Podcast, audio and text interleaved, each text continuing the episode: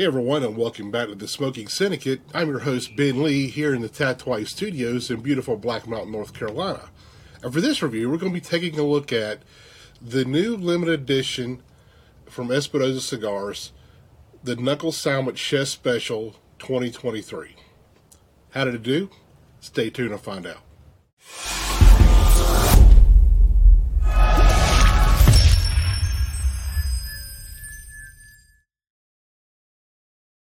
As many of you know, Espinosa Cigars teamed up with celebrity chef Guy Fieri to come out with a new cigar line called the Knuckle Sandwich, named after his uh, production company. And with original release, they came out with Habano Maduro and then added Connecticut later.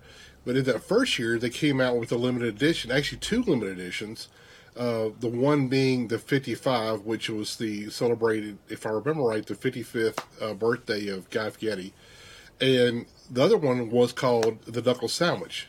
And it was a limited figurado that had an Ecuadorian Habano wrapper, Nicar- Nicaraguan binder fillers. Now, for this year, what they, they did was they came out with um, kind of this, it was the same size cigar, same Vitola, which was a Figurado. It's a six and a half by 52 box press Figurado. But what they did this time was they used an Ecuadorian Sumatra wrapper, Nicaraguan binder and filler, but the blend is different from last year's release. Now, let's take a look at the cigar here. Another noticeable difference is actually the, the foot band. This one has an orange foot band, you can see there, and last year's was a gold foot band. This is actually a very lovely cigar. Looks really, really good. I love this box press Figurado. I think it looks amazing. Now, like I said, the blend on this is Ecuadorian Sumatra, Nicaraguan binder filler, and it's made in the San Lotano factory in Nicaragua. And the price, of the MSRP for this is fifteen dollars.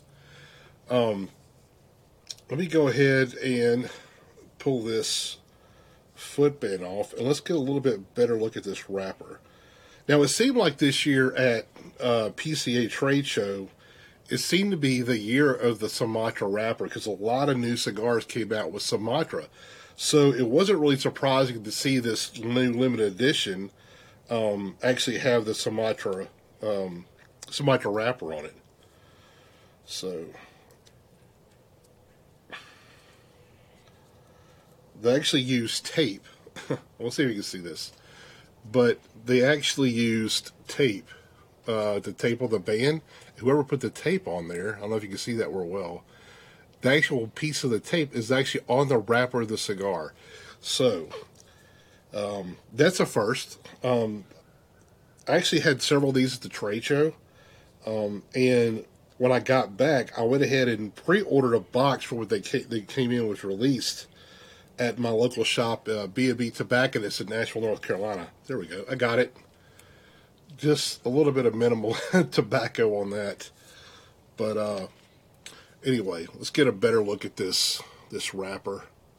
Uh, you can see that it did do a little bit of damage right there. We're going to see we can work around that though, actually. Um, the foot of it. Beautifully applied cap. And because it's a Figurado, I'm not really going to draw test this. So what I'm going to do is I'm going to go ahead, light this up, and I'm going to come back to give you my um, my overall review of this cigar. See you in a second. When I'm back, I've just started getting in the cigar. I want to show you where that little rip was right there. As you can see, it's not too bad, actually. The wrapper's kind of wrinkling up right there near it, but it's actually smoking well, and there's nothing coming out of that that small gap, but it's it didn't tear the binder, just a wrapper right there. So was work a couple camera and show you that, but all I'm gonna do is I'm gonna smoke past that and let's see what happens with that. I think it'll be perfectly fine, honestly, but let's do a little experiment here and let's see what happens. So I'm gonna smoke it past that point, and when I come back, I'll give you my overall review of the cigar. See you in a second. Everybody, I'm back you can see I'm past that point now. The ash fell off just right, kind of before I came on camera. But what happened with that, where that little uh, tear that wrapper was from the tape, once it got to that point, it it burned fine. But what happened was that there's slight um, wrapper crack kind of ran a little bit. I don't know. You can see probably a little bit of it right there still left, but it only went from a, just a little ways, for maybe like a half of an inch, and it just stopped, and it burned perfectly fine, straight through it. I, I didn't do any touch ups or nothing like that. I just kind of let it go on its own, and it burned past it, and now, you know, we're on point. You know, really good.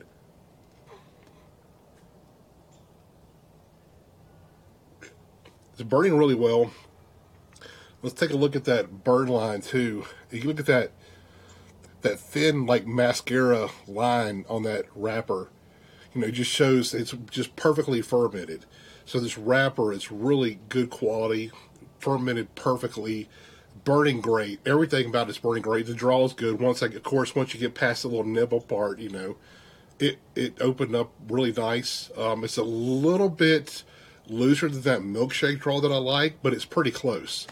So on the first third, what I got was that gingerbread and white pepper and some cedar, which is kind of what you would get from Ecuadorian Sumatra. Um, really nice, actually.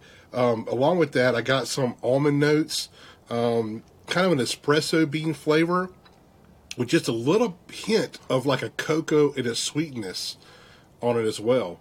Now you kind of really feel that that white pepper tingle on the back of the palate, really, and it's really really nice. Has a pretty decently long finish as well. Um, for me, it's medium bodied and and also in flavor and in strength as well. Now, as it burned and got down to the second third, that gingerbread kind of fades away somewhat. That almond note is a little bit more pronounced. Um, I still get the hints of the cocoa and espresso beans but that sweetness kind of turns into more like a really nice, like silky honey sweetness on the palate. Really, really nice. Um, retro on on both of the first and second third for B was I got the almond, the white pepper, and a little bit of cedar. Now I got to the final third. It did get a little bit bitter, but it was a nice bitter, kind of like coffee bitter, you know. So it, it kind of balanced really well with that honey sweetness, which I still were, was getting on the last third, um, along with the almonds, earth. I started getting a little bit of a leather note as well in the final third. Uh, some black pepper down, not really that sharp white pepper note um, that I got in the first third and the second third. Um, the honey was there, but it kind of dialed back a little bit. It just got a little bit of hints of it, uh, probably because with that bitter coming in um, I might have got that because that honey sweetness reduced, or the bitterness as it came in kind of, you know, a little bit overshadowed the, that honey sweetness. But I, it really kind of melded well together, made a really nice rounded flavor profile. Um, and even on the final third, the retro remained the same. The almonds, the white pepper, um, even though it, it, lost a little bit of its sharpness on that with that white pepper, um, but I also got some of the cedar. Now, I really like um, this Ecuadorian Sumatra, and I kind of have a love hate relationship with Ecuadorian Sumatra because it either comes off as being really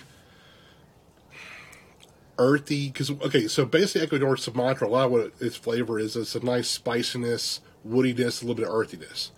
Now sometimes it can be a little bit too earthy and i don't really care for that so you to me, Sumatra, you got to kind of be careful with the blend of what you put in there because you don't want to put too much earthiness or bitter supporting tobaccos in there because to me it kind of just it amplifies what I consider a little bit more of the negative notes of Ecuadorian Sumatra.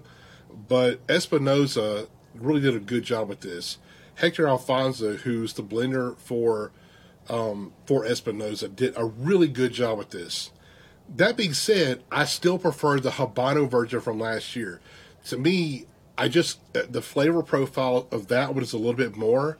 I know I haven't reviewed that one. Um, that was I that would just slip my mind. I, I swore I, I, I had reviewed that last year, but when I with to look back, I didn't do it. But that one to me would have scored higher than this one. They're both really good, but the, I prefer the Habano over this one.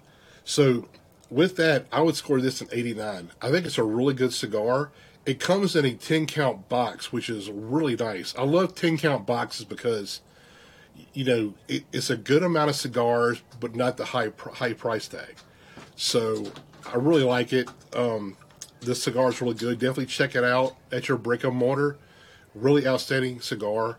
And if you're watching this on YouTube, please like, comment, and subscribe. And I'll see you next time.